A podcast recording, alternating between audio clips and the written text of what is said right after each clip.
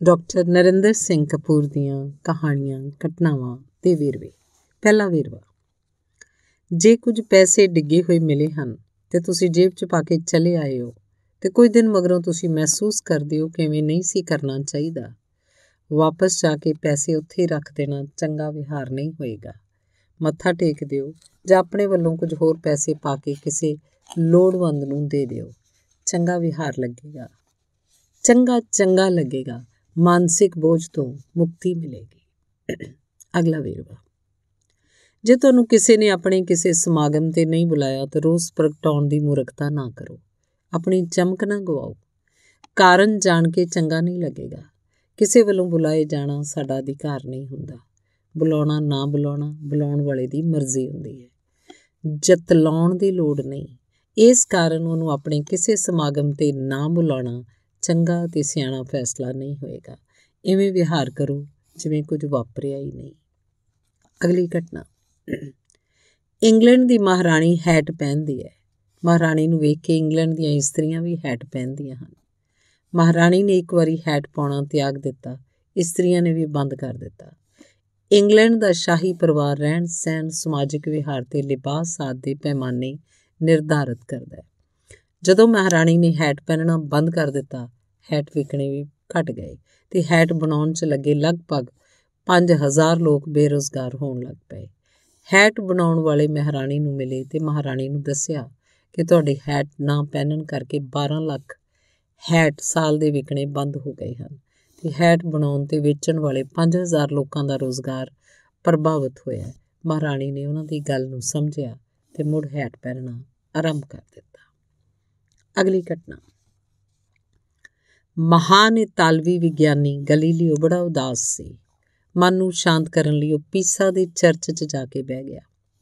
ਉੱਥੇ ਉਹਨੇ ਚਰਚ ਦੇ ਵੱਡੇ ਖੁੱਲੇ ਦਰਵਾਜ਼ਿਆਂ 'ਚੋਂ ਆ ਰਹੀ ਹਵਾ ਨਾਲ ਉੱਥੇ ਲਟਕਦੇ ਇੱਕ ਲੈਂਪ ਨੂੰ ਇਧਰੋਂ ਉਧਰ ਤੇ ਉਧਰੋਂ ਉਧਰ ਝੂਲਦਿਆਂ ਵੇਖਿਆ।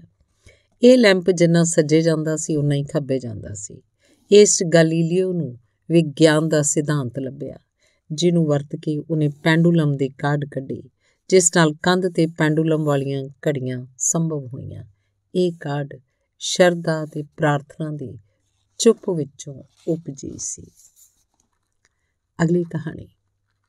ਇੱਕ ਵਾਰੀ ਪੈਰੀਲੂਸ ਨਾਂ ਦੇ ਵਿਅਕਤੀ ਨੇ ਸਿਕੰਦਰ ਨੂੰ ਮਿਲ ਕੇ ਆਪਣੀ ਧੀ ਦੇ ਵਿਆਹ ਲਈ ਮਦਦ ਮੰਗੀ। ਸਿਕੰਦਰ ਨੇ ਉਸ ਲਈ 50 ਮੋਹਰਾਂ ਦਾ ਪ੍ਰਬੰਧ ਕਰਵਾਇਆ।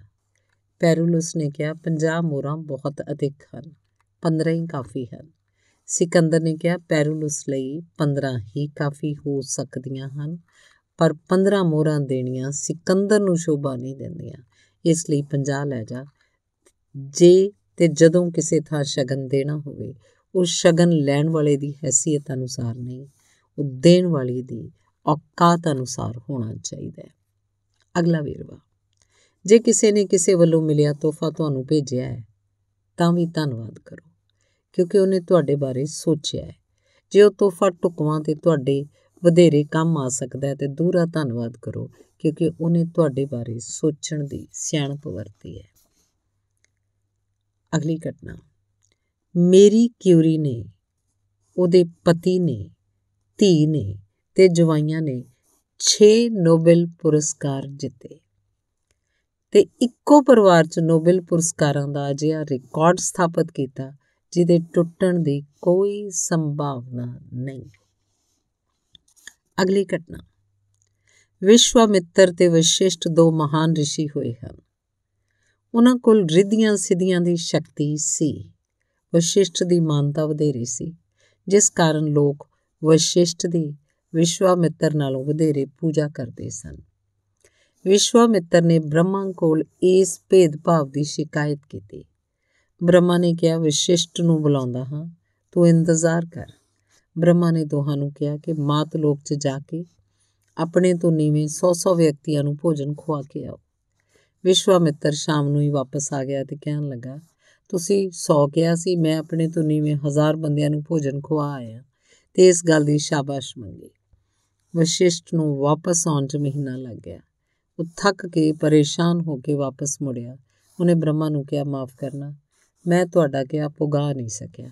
ਮੈਨੂੰ ਤਾਂ ਆਪਣੇ ਤੋਂ ਨੀਵਾ ਇੱਕ ਵੀ ਬੰਦਾ ਨਹੀਂ ਲੱਭਿਆ। ਬ੍ਰਹਮਾ ਨੇ ਉੱਥੇ ਬੈਠੇ। ਵਿਸ਼ਵਾਮਿੱਤਰ ਨੂੰ ਕਿਹਾ, ਤੁਹਾਡੇ ਵਿੱਚ ਇਸ ਅੰਤਰ ਕਾਰਨ ਹੀ ਵਸ਼ਿਸ਼ਟ ਦੀ ਮਾਨਤਾ ਵਧੇਰੇ ਹੈ। ਤੂੰ ਹੰਕਾਰ ਵਿੱਚ ਹੈ। ਤੈਨੂੰ ਹਰ ਕੋਈ ਆਪਣੇ ਤੋਂ ਨੀਵਾ ਲੱਗਦਾ ਹੈ। ਵਸ਼ਿਸ਼ਟ ਨੂੰ ਸਾਰੇ ਉੱਚੇ ਲੱਗਦੇ ਹੈ।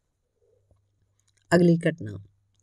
ਸੁਰਿੰਦਰ ਕੌਰ ਪ੍ਰਸਿੱਧ ਗਾਇਕਾ ਦੀ ਇੰਨੀ ਮਾਨਤਾ ਸੀ ਕਿ ਸ਼ਾਮ ਨੂੰ ਉਹਦੇ ਗੀਤ ਸੁਣਨ ਲਈ ਲੋਕ ਸੰਗਤ ਬਣ ਕੇ ਰੇਡੀਓ ਅੱਗੇ ਜੁੜ ਕੇ ਬਹਿ ਜਾਂਦੇ ਸਨ। ਇੱਕ ਵਿਆਹ ਤੇ ਉਹ ਪਿੰਡ ਆਈ ਹੋਈ ਸੀ ਤੇ ਚੁਬਾਰੇ 'ਚ ਠਹਿਰੀ ਹੋਈ ਸੀ। ਉੱਪਰ ਗੁਸਲਖਾਨੇ 'ਚ ਨਹਾ ਰਹੀ ਸੀ। ਪਤਨਾਲੇ 'ਚੋਂ ਜਿਹੜਾ ਪਾਣੀ ਆ ਰਿਹਾ ਸੀ, ਉਹਨੂੰ ਥੱਲੇ ਤਸਲੇ 'ਚ ਇਕੱਠਾ ਕਰਕੇ ਉਹਦਾ ਇੱਕ دیਵਾਨਾ ਬੜੀ ਮौज ਨਾਲ ਨਹਾ ਰਿਹਾ ਸੀ ਤੇ ਆਪਣੇ ਆਪ ਨੂੰ ਕਿਸਮਤ ਵਾਲਾ ਸਮਝ ਰਿਹਾ ਸੀ। ਅਗਲਾ ਵੇਰਵਾ। ਚਿੱਤਰਕਾਰ ਕਿਸੇ ਇਸਤਰੀ ਨੂੰ ਸਾਹਮਣੇ ਬਿਠਾ ਕੇ ਉਹਦਾ ਚਿੱਤਰ ਬਣਾਉਂਦਿਆਂ ਅਕਸਰ ਉਸ ਨਾਲ ਇਸ਼ਕ ਕਰਨ ਲੱਗ ਪੈਂਦਾ ਹੈ, ਜਿਸ ਕਾਰਨ ਚਿੱਤਰ ਪੂਰਾ ਹੀ ਨਹੀਂ ਹੁੰਦਾ। ਅਗਲਾ ਵੇਰਵਾ। ਅਰਦਾਸਾਂ, ਭਜਨ, ਕੀਰਤਨ, ਪੂਜਾ, ਜਗਰਾਤੇ ਕੁਦਰਤ ਦੇ ਕਿਸੇ ਨੇਮ 'ਚ ਦਖਲ ਨਹੀਂ ਦੇ ਸਕਦੇ। ਕੁਦਰਤ ਦੇ ਕਾਨੂੰਨ ਕਿਸੇ ਸੋਚ, ਸਿਧਾਂਤ ਜਾਂ ਪ੍ਰਣਾਲੀ ਦੇ ਆਖੇ ਨਹੀਂ ਲੱਗਦੇ। ਵਿਗਿਆਨ ਇਹਨਾਂ ਨੇਮਾਂ ਨੂੰ ਸਮਝ ਹੀ ਸਕਦਾ ਹੈ।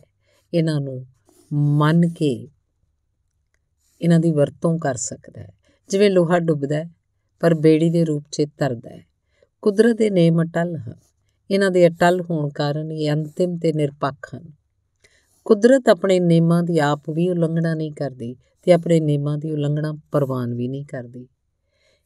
ਇਹ ਉਹਨਾਂ ਨਿੱਕੀਆਂ ਨਿੱਕੀਆਂ ਖੁੱਲਾਂ ਨੂੰ ਹੀ ਪ੍ਰਵਾਨ ਕਰ ਜਿਹੜੀਆਂ ਇਹਦੇ ਸੰਤੁਲਨ ਦੀ ਉਲੰਘਣਾ ਨਹੀਂ ਕਰਦੀਆਂ।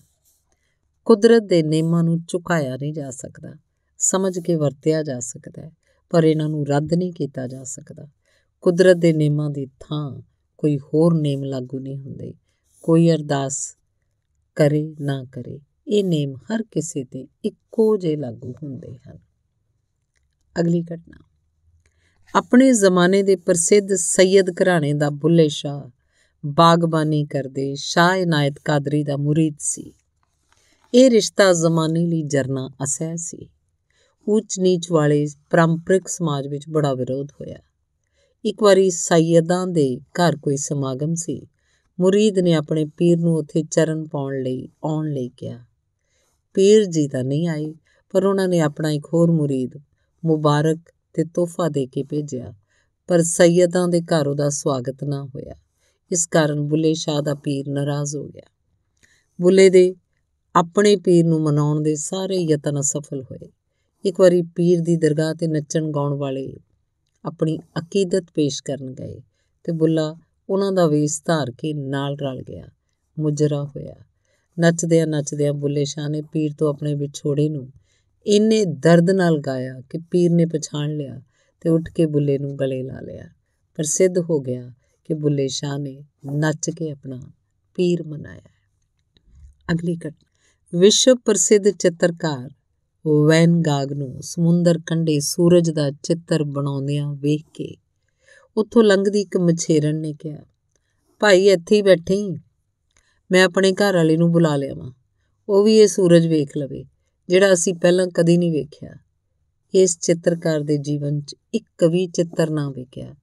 ਹੁਣ ਇਹਦੇ ਹਰੇਕ ਚਿੱਤਰ ਦੀ ਕੀਮਤ ਕਈ ਕਰੋੜ ਹੈ। ਅਗਲਾ ਵੇਰਵਾ।